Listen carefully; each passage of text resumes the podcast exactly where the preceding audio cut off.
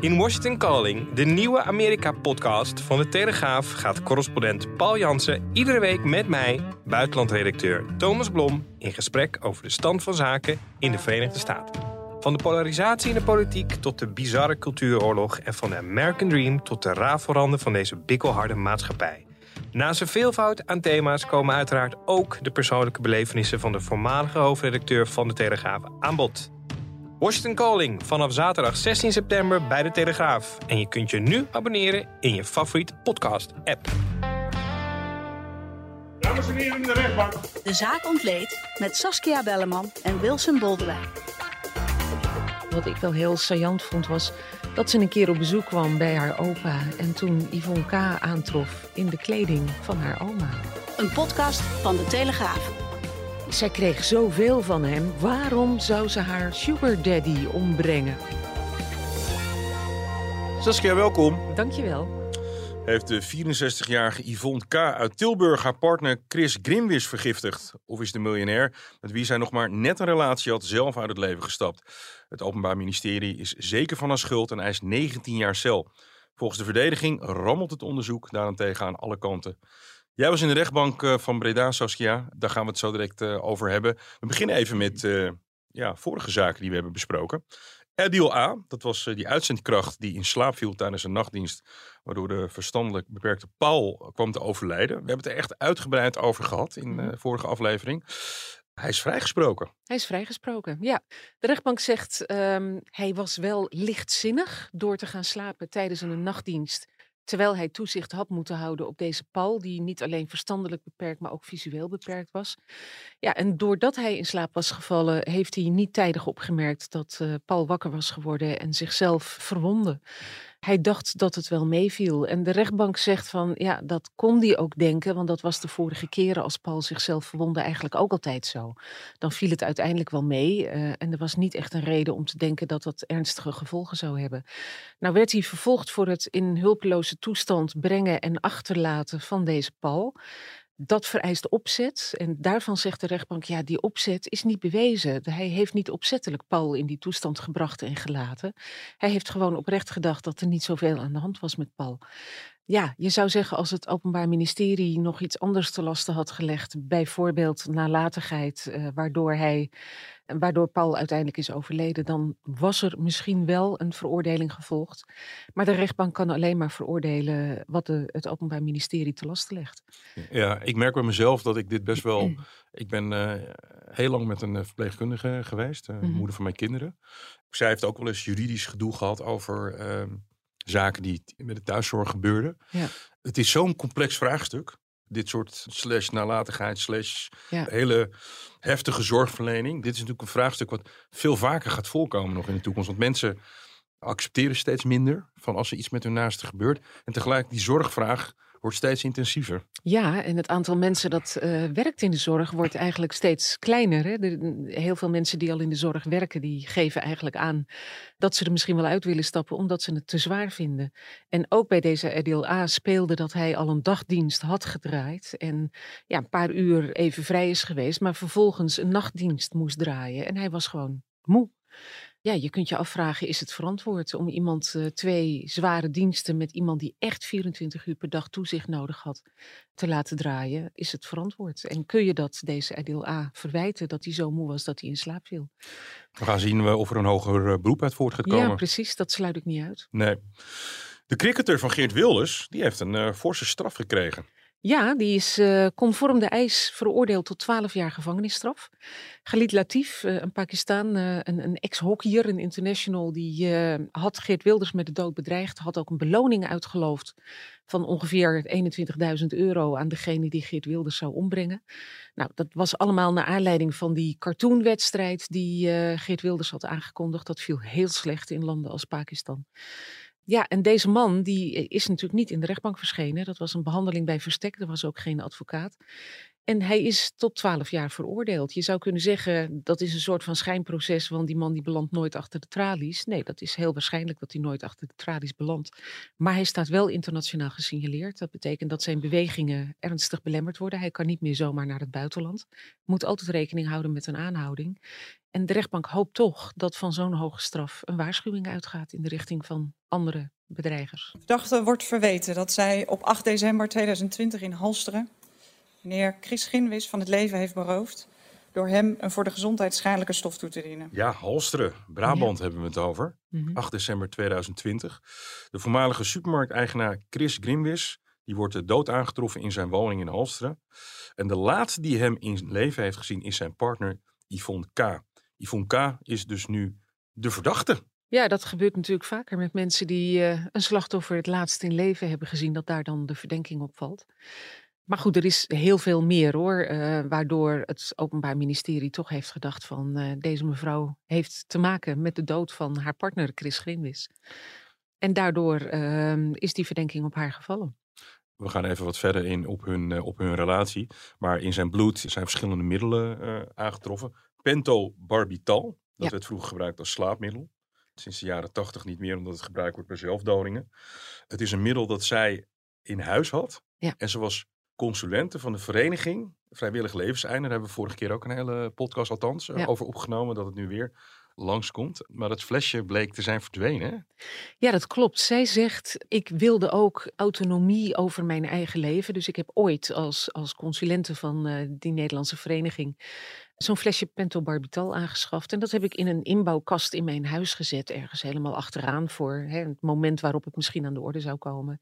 En er waren maar twee mensen die mij heel naast stonden, die wisten waar het stond. En eh, ja, dat huis, dat is op een gegeven moment verbouwd. Die inbouwkasten zijn kennelijk weggehaald en dat flesje is verdwenen. En Yvonne K. zegt, ik heb echt geen idee waar het gebleven is. Ik heb ernaar gezocht, maar ja, het moet tijdens de verbouwing gewoon zijn weggeraakt. Maar het roept natuurlijk wel vragen op, omdat eh, Chris Grimwis is overleden aan een overdosis pentobarbital. Dat is in zijn, eh, in zijn lijf gevonden.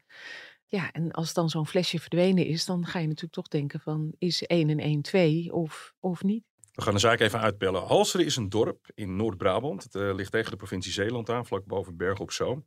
Yvonne K. die woont in Tilburg, zo'n 75 kilometer verderop.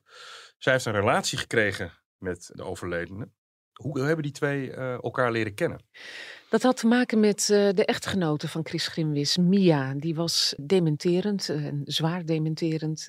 Hij heeft jarenlang voor zijn vrouw gezorgd, ja, totdat het hem te veel werd. En toen is in het laatste stadium van haar leven besloten om een aantal verzorgers in te schakelen om hem bij te staan in de zorg voor zijn vrouw Mia. Nou, een van die verzorgers was Yvonne K., die zichzelf presenteerde als psychotherapeute, maar dat helemaal niet was. Nooit een, een opleiding gevolgd waardoor ze zich zo mag noemen. Het is een beschermd beroep. Maar zij mocht wel eh, worden ingeschakeld als verzorgende. En zij kwam dus over de vloer bij Chris Grimwis en zijn vrouw. En ongeveer twee weken nadat zij haar eh intrede deed in het gezin, is Mia overleden. Ik zie jou al kijken van, is er misschien Is er een ook... patroon? Precies. Nou, dat Maar, ze... maar ik blijf even geheel objectief Ja. in deze. Nou ja, ze hebben wel degelijk na het overlijden van Chris Grimwis besloten om ook te onderzoeken of Mia misschien een onnatuurlijke dood was gestorven. Dat is niet het geval. Zij is een natuurlijke dood gestorven en was ook al op het moment dat Yvonne K. in het huis kwam, ja, eigenlijk al terminaal en zou al niet lang meer te leven hebben. Maar daar is dus niets van een vergiftiging gebleken. Wanneer heeft zich, dit zich afgespeeld? Wanneer is die eh, mevrouw overleden en, en zij zeg maar in het leven kwam van eh Chris Grimwis? Ja, dat heeft zich allemaal afgespeeld zo eh, in 2020. Zij kwam in huis bij Chris Grimwis. eh, nou, twee weken daarna overleed dus Mia. En op de dag van de begrafenis eh, van Mia werd duidelijk dat zij, eh, Yvonne K. en Chris Grimwis, een relatie met elkaar hadden. En eh, ja, aan de ene kant had eh, de familie eigenlijk eh, waardering voor haar, omdat zij ook blijk gaf van enorme zorg voor hem. Hè. Zij hadden toch zoiets van, goh, dan is er eindelijk iemand die zich ook om mijn opa bekommert, want die had al jaren er alleen voor gestaan, die zorg. En was natuurlijk loodzwaar voor hem. Nou, hij, hij trof op een gegeven moment een verzorgende die ook aan hem dacht. Niet alleen Ja. aan Mia, maar ook aan hem. En dat blijkt bij eh, Chris Grimwis toch te hebben geleid tot liefde. En hij is verliefd op haar geworden. Je moet je ook voorstellen, hij was natuurlijk al jaren bezig met afscheid nemen van zijn vrouw. Ja. Die, die verdween gewoon voor zijn ogen. Dus ja, op zich is dat niet zo gek natuurlijk. Dat je dan gevoelens voor iemand anders ontwikkelt. Maar ja, het moment ook van eh, behoefte aan liefde en compassie. Precies. Ja, precies. En dat kreeg hij van haar. Yvonne K. uit Tilburg, eh, is die zeg maar bij het gezin Grimwis gekomen via een bureau? Of heeft ze zichzelf aangeboden? Weten we dat? Nou, volgens mij was het wel degelijk via een bureau, maar dat is niet helemaal duidelijk uit die zaak gekomen. Zij maakte deel uit van een groep van verzorgers die, eh, die over de vloer kwamen. Dus ik neem aan dat dat centraal geregeld is op de een of andere manier. Ja. En dat zij zich psychotherapeuten noemde. Ja. Dat was iets wat zij een beetje clandestien vertelde? Of dat zij ook officieel zichzelf dat stempel gaf? Nou, ze gaf zichzelf officieel ook dat stempel. Ehm, het was niet, ze deed het wel een beetje omslachtig door op, op haar site. Hoe schreef ze dat nou? Ze, ze haalde het woord psychotherapeut een beetje uit elkaar, Ah. maar het werd wel beide genoemd, waardoor de indruk werd gewekt alsof ze zich psychotherapeuten noemde. Ja, en dat was ze dus niet. Ze heeft wat Ze had veel cursussen feeling gedaan. voor de psychotherapie. Ja, kennelijk. En ze heeft wel wat cursussen gedaan in België, in, in weekenden en zo. Maar ja, mocht zich dus officieel helemaal niet zo noemen. We gaan terug naar 2020. Ehm, Chris Grimwis is eh, gevoelig gebleken voor de liefde en compassie van Yvonne K. Een bijkomstigheid is dat het een vrij vermogende man was. Ja. Hij was eh, miljonair. Hij was zelfs net met pensioen. Hoe is hij zo rijk geworden? Hij had een, eh, een plus supermarkt en eh, die heeft hij eh, kort voor het overlijden van zijn vrouw eigenlijk verkocht. Om ook voor zijn vrouw te kunnen zorgen, om zijn handen vrij te hebben en verder niet te worden afgeleid door andere dingen. Dus ja, hij, hij was vermogend. Ik weet niet precies hoeveel hij bezat, dat is niet helemaal duidelijk uit de zaak gekomen. Maar dat hij wel beschikte over veel geld, dat is wel duidelijk. En ja, daar liet hij Yvonne ook van mee profiteren. Want tijdens de zaak werd verteld dat eh, zij een maandbedrag van hem kreeg van 4000 euro. Want dan hoefde ze niet te werken. Ja, dat is toch Ehm, een, eh, een zeer boven, netto, een zeer boven, boven, boven modaal salaris Mag je in wel Nederland. zeggen, ja, ja. En ze kreeg een auto van hem, een, eh, een Audi Q3. Ook geen, eh, Geen, geen klein autootje, geen Nee. boodschappenwagentje. Ehm, zij zegt zelf, ja, ik heb daar niet om gevraagd. Ik wilde het helemaal niet. Ik reed in een, wat zij zelf noemt, verfblokje van 1500 euro. En daar was ik eigenlijk volmaakt tevreden mee. Wat ook bleek was dat hij de verbouwing van haar huis in Tilburg helemaal bekostigde. En dat was een ingrijpende verbouwing van zeker twee ton. Ja, daar werden behoorlijk wat vraagtekens bij gezet. Ze kreeg dus nogal wat cadeau van hem. Maar haar advocaat zegt van, ja, zij kreeg zoveel van hem. Waarom zou ze haar sugar daddy ombrengen als je, als je zoveel geld van hem krijgt? Het was meteen een soort tegenargument van haar. eh, Precies. Het feit Ja. dat zij verdacht was. Ja. ja, Sugar Daddy, die woorden die, eh, ja, die zijn wel redelijk terecht. Want twee maanden voor zijn dood wijzigt ook zijn testament ten gunste van Yvonne K. En zij is plotseling de erfgename, terwijl er ook nog drie kinderen zijn. Nou, je zei net, die kinderen die waren juist heel erg blij dat hun vader of opa weer iemand had gevonden. Maar een vrouw die eh, hij net kent, die eh, wordt eh, zwaar gefeteerd. En is ook nog eens even de, straks de enige erfgenaam voor zover je kinderen wel of niet helemaal kan onterven. Ja. Maar Nou ja, het is ook nog zo dat de, de kinderen waren de kinderen van Mia uit een eerder huwelijk. Dus hè, dat speelt ook nog wel een rol. Maar goed, niettemin, ik denk dat zij wel degelijk in dat vorige testament hebben gestaan. En opeens bleek dat eh Yvonne K. de begunstigste was in het testament, terwijl ze hem natuurlijk nog niet zo heel lang kende. Hij schijnt ook wel gewaarschuwd te zijn hier en daar, hè, door, door ook vrienden die tegen hem zeiden van joh, je hebt misschien wel te maken met een golddigger. Maar hij zei van nou ja, als dat zo is, dan hebben we in ieder geval een tijdje een leuke periode gehad als eh, golddigger blijkt te zijn. Maar het was ook niet zo dat bleek dat er sprake is geweest van enige dwang om bijvoorbeeld die, die eh, verbouwing van haar te bekostigen. En haar advocaat zei ook van ja, als het nou werkelijk zo was dat ze uit was op zijn geld, ehm, zou ze dan niet beter hebben kunnen wachten totdat haar verbouwing was afgerond en haar huis tot een paleisje was omgetoverd? Ja. Waarom zou ze hem dan eerder vergiftigen? Er zijn eh, wat eh, fragmentjes van appjes. En de rechter heeft, daar, eh, heeft er een aantal voorgelezen. Dat schrijft hij op 8 december, dus eigenlijk de avond voordat hij officieel is overleden. Ehm, moet ik toch maar weer lijmen om erger te voorkomen. en hij kijkt nu bewust niet op zijn app. Krijg ik ook het heen en weer van. Gewoon expres. Alleen om te redden dat hij niet snel het testament verandert.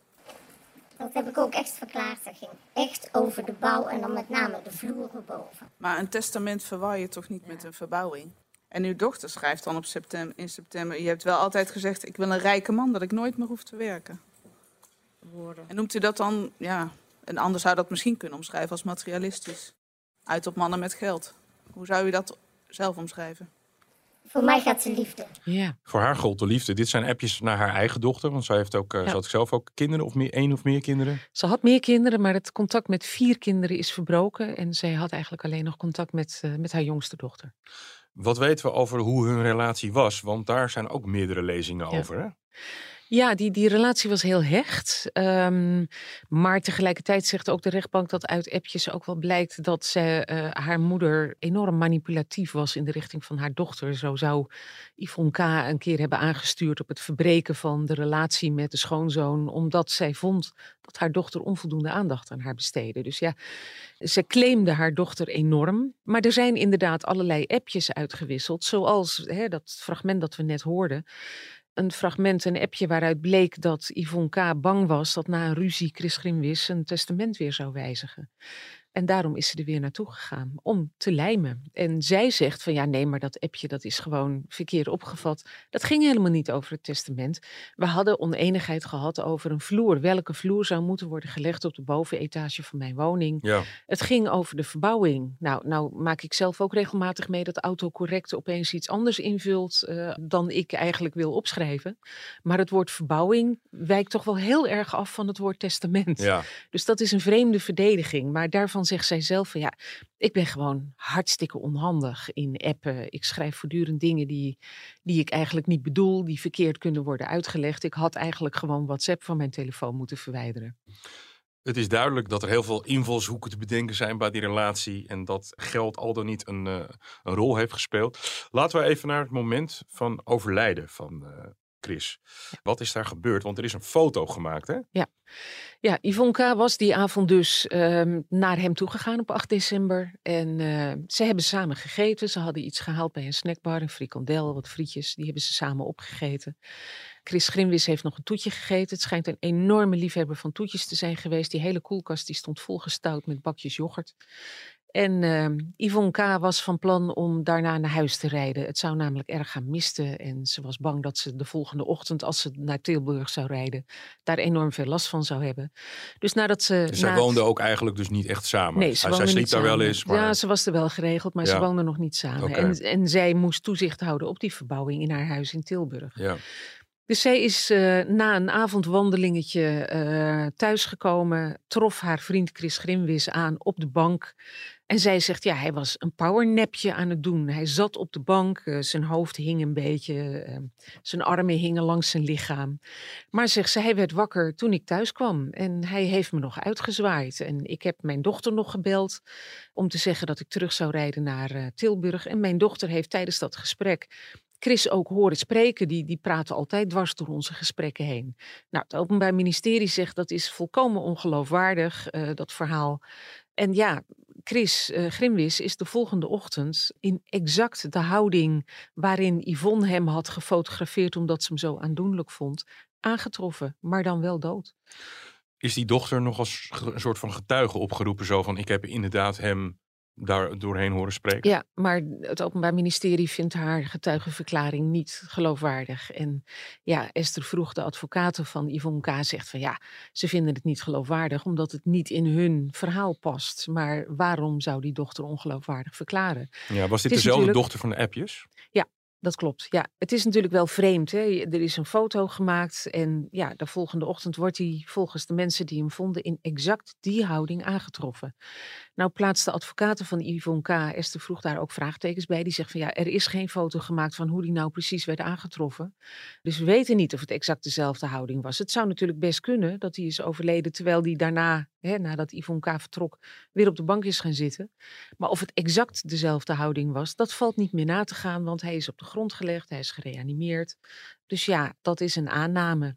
Hoe zijn de alarmbellen eigenlijk afgegaan de volgende dag? Wat is de aanleiding geweest dat mensen, het is amper 24 uur, je bent nog niet vermist of zo. Nee. Waarom zijn mensen eigenlijk dat huis binnengegaan? Eigenlijk is Yvonne K. degene die eh, aan de bel trok en zei van ik krijg geen eh, reactie meer van Chris. Hij reageert eigenlijk altijd meteen op mijn appjes en ik maak me zorgen, is er misschien wat gebeurd? Dus die heeft op een gegeven moment medewerkers van de supermarkt die vlakbij hem wonen gebeld.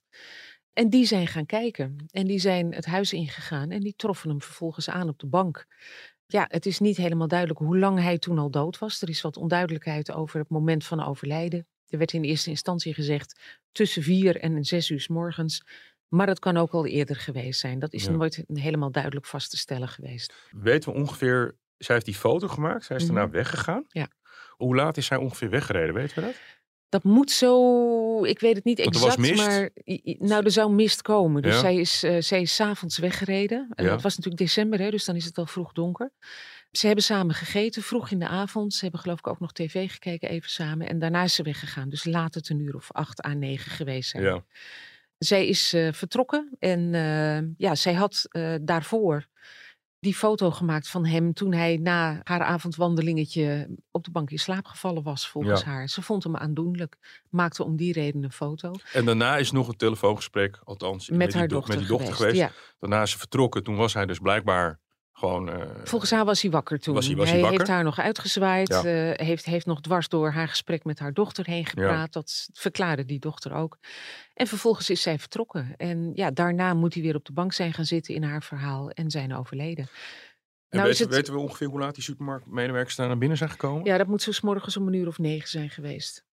Is er ook duidelijk geweest dat zij meerdere keren naar hem gebeld heeft? Zo van, ik, Ja. ja, Ja, dat, dat ze heeft meerdere keren geprobeerd om contact met hem te krijgen. Nou, dat is dus niet gelukt. Dat is ook wel aangetoond eh, dat ze dat heeft geprobeerd. Ja, dat kan natuurlijk zijn geweest hè, om, een, om een soort alibi eh, te verkrijgen. Maar het kan ook echt zijn geweest dat ze zich ongerust maakte en, eh, en wilde weten van... joh, dit is vreemd, dit is ongebruikelijk dat hij niet meteen reageert. Dus kunnen jullie alsjeblieft even gaan kijken? Nou, dat is gebeurd. Chris Grimwis is vervolgens op de bank aangetroffen. eh, was waarschijnlijk toen al lang al overleden. Evengoed is er nog een reanimatie gestart. Volgens mij is dat protocol als hulpdienst te Ja. komen, dat dat evengoed nog wordt gedaan. En al die tijd werd Yvonne K. dus op de hoogte gehouden van wat er was aangetroffen. Namelijk dat hij in zorgwekkende toestand verkeerde, dat hij werd gereanimeerd en vervolgens dat hij was overleden. En desondanks is zij niet meteen in de auto gestapt en naar eh Halsteren gereden. Ja, je zou verwachten dat, ze, dat iemand van wie de geliefde in zo'n toestand verkeert meteen daar naartoe gaat. Wat heeft ze dan gedaan? Ze is in Tilburg gebleven bij eh, dat huis van haar dat verbouwd werd. Eh zei dat ze die, die bouwvakkers niet alleen kon laten. Eh, die bouwvakkers hebben nog gezegd van joh, we komen later wel weer terug. Hè. Ga maar naar, naar Halsteren. Ze heeft gemeld aan de bouwvakkers van mijn man is er overleden of mijn vriend ja, is of, of overleden. hij verkeert in zorgwekkende toestand. Ze zijn hem aan het reanimeren. Dat schijnt ze inderdaad gezegd te hebben. Dus die bouwvakkers vonden het volkomen logisch als ze die kant op was gegaan. Maar dat deed ze niet. Zij, ze, ze zei tegen de rechtbank van ja, ik, ik was in paniek. Ik wist gewoon niet meer wat ik moest doen. Je kunt je voorstellen als je zoiets te horen krijgt dat je... Vechten of vluchten. Exact, Ja. ja. Nou, dat was eigenlijk het, het scenario dat ze schetste. En dat was de reden waarom ze niet ging. Ze stuurde wel haar schoonzoon naar het huis... waar inmiddels zich ook familie van eh, Chris Grimwis had verzameld. En ze had haar schoonzoon een kopie van het testament gestuurd... wat hij op zijn telefoon moest laten zien aan de familie. De- oh, binnen- dat, was, dat testament wa- was toen al meteen een issue. Dat was meteen al een issue, ja. De man was nog geen 24 uur, of nog geen... Hij, hij was hij nog moest met gewoon een in kopie van het testament Ja. daarheen. Ja, precies. Om de familie duidelijk te maken. Jullie mogen niks meenemen. Hè, die hele erfenis die, eh, die is aan Yvonne K. vermaakt. En jullie mogen nergens meer aan zitten. Zij heeft ook diezelfde dag nog alle sloten van het huis laten vervangen. Zodat er ook niemand eh, meer in kon. Nou, dat kwam natuurlijk bij de familie heel hard over. Ja, die voelden zich daar enorm door gekwetst. Eh, ze mochten zich nergens mee bemoeien. Ze mochten de uitvaart niet regelen. Eh Yvonne K. zou alles doen. En ze mochten ook niet meer in het huis komen. Nou, Yvonne K. had daar een verklaring voor dat vervangen van die sloten, die op zich nog wel plausibel zou kunnen zijn, door te zeggen van ja, maar hè, er stond veel van waarde in dat huis en er stond een dure auto in de garage. En als duidelijk zou worden dat mijn geliefde was overleden, ja, dan is dat natuurlijk ook een aantrekkelijk doelwit voor inbrekers. Ik wilde voorkomen dat mensen zouden inbreken en er met, eh, met zijn kostbare spullen vandaan zou, eh, vandoor zouden gaan.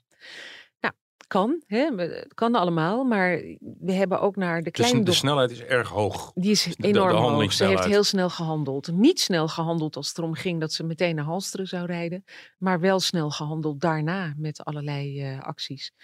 Ja, en zij was ook degene die de uitvaart ging regelen. En eh, daar heeft uiteindelijk de familie een stokje voor weten te steken. Die hebben gemeld bij politie en justitie, wij vertrouwen dit niet. Dit is een hele merkwaardige gang van zaken. Ehm Chris Grimwis eh, was gewoon een gezonde man. Hij was halverwege de 60, uh, had geen ernstige gezondheidsproblemen. De enige die verklaarde dat hij al wekenlang last had van pijn op de borst en benauwdheid, was Yvonne K. Maar zijn eigen huisarts wist daar niets van. Die zei ook van, ja, je zou zeggen, als hij dat soort klachten had, dan had hij zich wel bij mij gemeld. Is niet gebeurd. Het was gewoon een gezonde man. De familie heeft een stokje gestoken voor die uitvaart. Dus er is het een en ander op gang gekomen. Er is aangifte gedaan. Ja. Er is meteen, vrijwel meteen daarna sectie op het lichaam verricht. Ja. Ja, er is inderdaad onderzoek geweest. Uh, nou, dat leverde in de eerste instantie niks op. Maar het toxicologisch onderzoek bracht aan het licht dat uh, Chris Grimwis was overleden aan een uh, overdosis pentobarbital. En hij had sowieso een cocktail aan medicijnen, ook oxycodon in zijn lijf.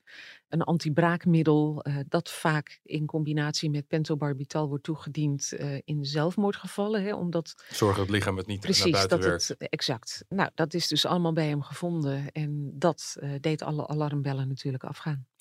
Opvallend, ze is consulent voor de Nederlandse Vereniging voor Vrijwillig Leven zijn. We hebben daar vorige keer, zei ik net al, een podcast over gedaan. Dan zie je ook die combinatie hè, van uh, antibraakmiddel ja. en, en andere ja. spullen. Ja, Dus- precies. Ja. dus er Toen is een ging s- het om middel X. Ja, dus er er is wel een, was wel een bepaalde know-how bij haar.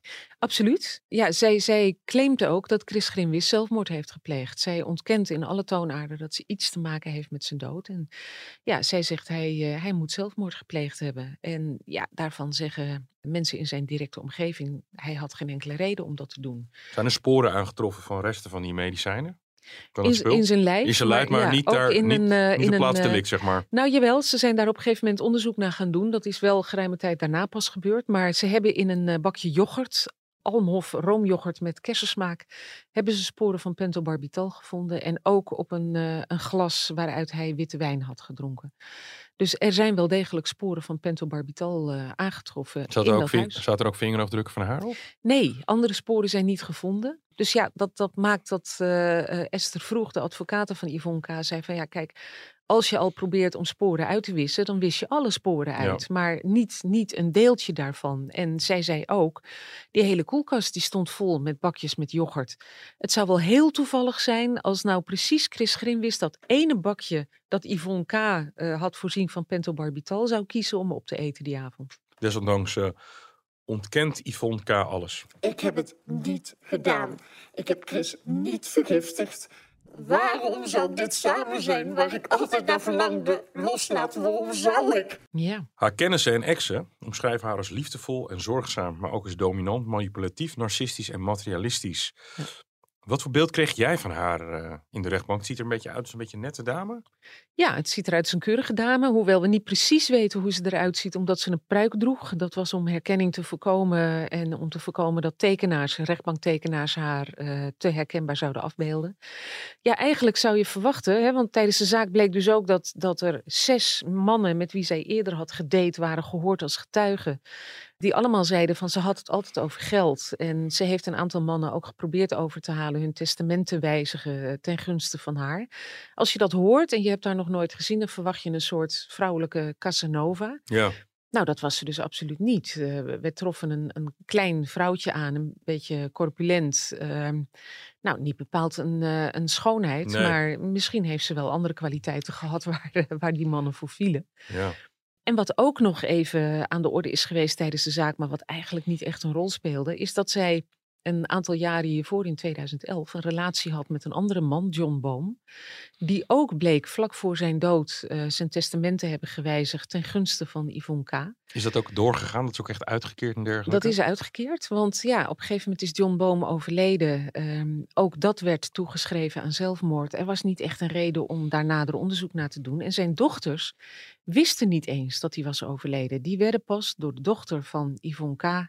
ingelicht over zijn overlijden nadat hij al gecremeerd was. En omdat hij gecremeerd was, Kon je geen kon er verder geen onderzoek meer worden Nee, gepleegd. Nee. Toen je haar ehm, zag, hè, want we hoorden net een fragment van haar, kreeg je het idee dat het oprecht was, dat verdriet? Voor zover je erover kunt oordelen. Ja, hoor. Ik denk wel degelijk dat ze oprecht was in haar verdriet. De vraag is alleen waar ze het meest verdriet over had. Hè? Eh, is dat omdat ze nu in de verdachtebank zit en wordt verdacht van moord? Of is dat oprecht omdat ze hield van Chris Grimwis en het vreselijk vindt dat ze hem is kwijtgeraakt? Wat zij zei over hun relatie was dat die in één woord geweldig was. Maar uit allerlei appjes en allerlei andere aanwijzingen blijkt dat ze toch wel degelijk behoorlijke ruzies hadden soms. En in appjes beklaagt ze zich ook over zijn agressie. Hij Ja. zou haar een keer tegen de deur hebben geduwd, hij zou haar hebben geslagen. Het komt niet overeen met het beeld wat dorpelingen hebben. Hè? Want het is Totaal natuurlijk de lokale supermarkt Ja. Eigenaar geweest die iedereen Ja. kent. Ja. Het zegt op zich niks, want iemand kan achter de schermen eh, agressief zijn. Alleen Ja. niemand kan zich daarin herkennen. Nee, totaal niet. Eh, zijn familieleden zeggen ook van, eh, hey, hij had een, een, een geweldig huwelijk met Mia. nooit, nooit, nooit agressief geweest. Nooit iets van gebleken, nooit iets over gehoord. Dat was hij gewoon niet. En ja, dat beeld dat Yvonne K. van hem schetst is, is gewoon anders. Er werd wel gezegd dat men zag hoe hij veranderde in de maanden Ja. voor zijn overlijden door die relatie met haar. Ja. Hoe, hoe werd hij? Ja, hij werd eh, meer eh, eh, op zichzelf teruggetrokken. minder contact met mensen in zijn omgeving. Zo had hij regelmatig bezoek van zijn familie. Zijn kleindochter bezocht hem bijvoorbeeld iedere week. En zij vertelde ook tijdens haar slachtofferverklaring van... we hadden een gedeelde passie hè, voor muziek. Chris Grimwis was enorm eh, liefhebber van muziek. Draaide graag muziek. eh, daar kon hij dan een beetje bij wegmijmeren. En vanaf het moment dat Yvonne K. in zijn leven kwam... luisterde hij niet meer naar muziek. En dat vonden zij echt heel vreemd. Ja. En wat die kleindochter ook wel vertelde, wat ik wel heel saillant vond, was dat ze een keer op bezoek kwam bij haar opa. En toen Yvonne K. aantrof in de kleding van haar oma, haar overleden oma. Ja, dat is toch iets waarvan je denkt, auw. Esther Vroeg, de advocaat van Yvonne K., zegt een van de argumenten over het geld. Die zegt dat Yvonne K. zelf ook vermogend was. En dat was ze ook. Ze had in ieder geval een huis in Tilburg, maar ze had ook in een kluis een bedrag van maar liefst 227.000 euro liggen. Contant. Contant. Ehm, ja, zegt Esther vroeg. Hè. Ze heeft haar leven lang gespaard. Ze heeft gewoon vanaf het moment dat ze ging verdienen, heeft ze iedere maand een bedrag opzij gelegd. En eh, nou, dat stopte ze in een kluis. Ze heeft ook geërfd van John Boom, hè, de, de man die, eh, die eh, 2011. zelfdoding zou hebben gepleegd. Ja, precies. Waar ze overigens ook nog met lezingen, want ze, ze was bij die vrijwillige levensbeëindigen, of ik ben de naam heel even kwijt hoor. De Nederlandse Vereniging voor een Vrijwillig Le- Levenseinde. Ja. Zij, was, zij was daar vrijwilliger. Had ze ook met een bepaalde spot of humor over die Ja. man gesproken, hè, die in 2011 overleed. Ja, daar is niet heel lang bij stilgestaan hoor. Maar het is inderdaad wel even genoemd, ja. ja dat, ze, dat ze daarover vertelde, haar eigen ervaringen. En dat ze dat ook wel deed met enige humor. Ja, ik weet niet precies wat je daaronder moet verstaan, want ik ben er niet bij geweest. Nee. Ehm, maar ja, feit is dat de dochters van die John Bomer van overtuigd zijn dat zij verantwoordelijk is voor zijn dood. Maar ja, nogmaals, daar stond ze niet voor terecht, want dat valt niet meer aan te tonen. Esther Vroeg verwijt het OM dat ze te veel een soort scenario hebben geschetst van ja, psychopathische vrouw op zoek naar geld, Ja, zoek naar eenzame mannen met geld Ja. En brengt ze vervolgens om het leven. ja, ja Esther Vroeg zegt, eh, het Openbaar Ministerie is in een soort tunnel beland en, en heeft allerlei vermoedens en vooroordelen op elkaar gestapeld. En alleen nog maar gezocht naar aanwijzingen die wezen in de richting van Yvonne K. En ze hebben niet meer opengestaan voor andere scenario's. En ja, zo'n ander scenario zou kunnen zijn dat hij eh, zelf uit het leven is gestapt. Het zelfmoordmiddel is niet aangetroffen bij haar in Tilburg. Hè? Nee. Nee, daar, daar was wat verwarring over. Er is in eerste instantie... Al- Althans, de, de, de spullen die in, het, in de de, in de yoghurt Ja. zijn gevonden. Ja, precies. Ja, dat, dat- zij had zo'n flesje eh, in haar huis al jarenlang. Om het zelf te gebruiken als het moment daar zou zijn, heeft ze altijd gezegd. Maar dat flesje is niet meer teruggevonden. En dat, eh, er is wel iets anders gevonden op haar zolder. Maar dat is een, een ja, middeltje, een roze goedje dat in de veterinaire wereld wordt gebruikt. Nou, hoe kwam ze daar nou aan? Dat kwam omdat ze ook een tijdje als dierenassistente heeft gewerkt, volgens Esther Vroeg. Maar die pentobarbital die ze ook had en die in een inbouwkast stond, die is weggeraakt. Ja. Die is er niet meer. Want we moeten natuurlijk ook vaststellen dat het moment dat ze aangehouden is en dat de dood van Chris is geweest, zij nog eh, ruime tijd vrij heeft rondgelopen. Ja, en ook ruim de tijd zou hebben gehad om allerlei sporen te wissen. Hè? En dat, dat zegt Esther vroeg ook. Van kijk, zij had de sleutels van het huis wel. Later is pas onderzoek gedaan naar dat witte wijnglas dat in de vaatwasser stond, naar dat bakje yoghurt. Stel nou dat Yvonne K. het echt zou hebben gedaan. Waarom zou ze dan die sporen niet hebben gewist? Waarom zou ze dan niet alles hebben weggegooid wat eventueel belastend voor haar was?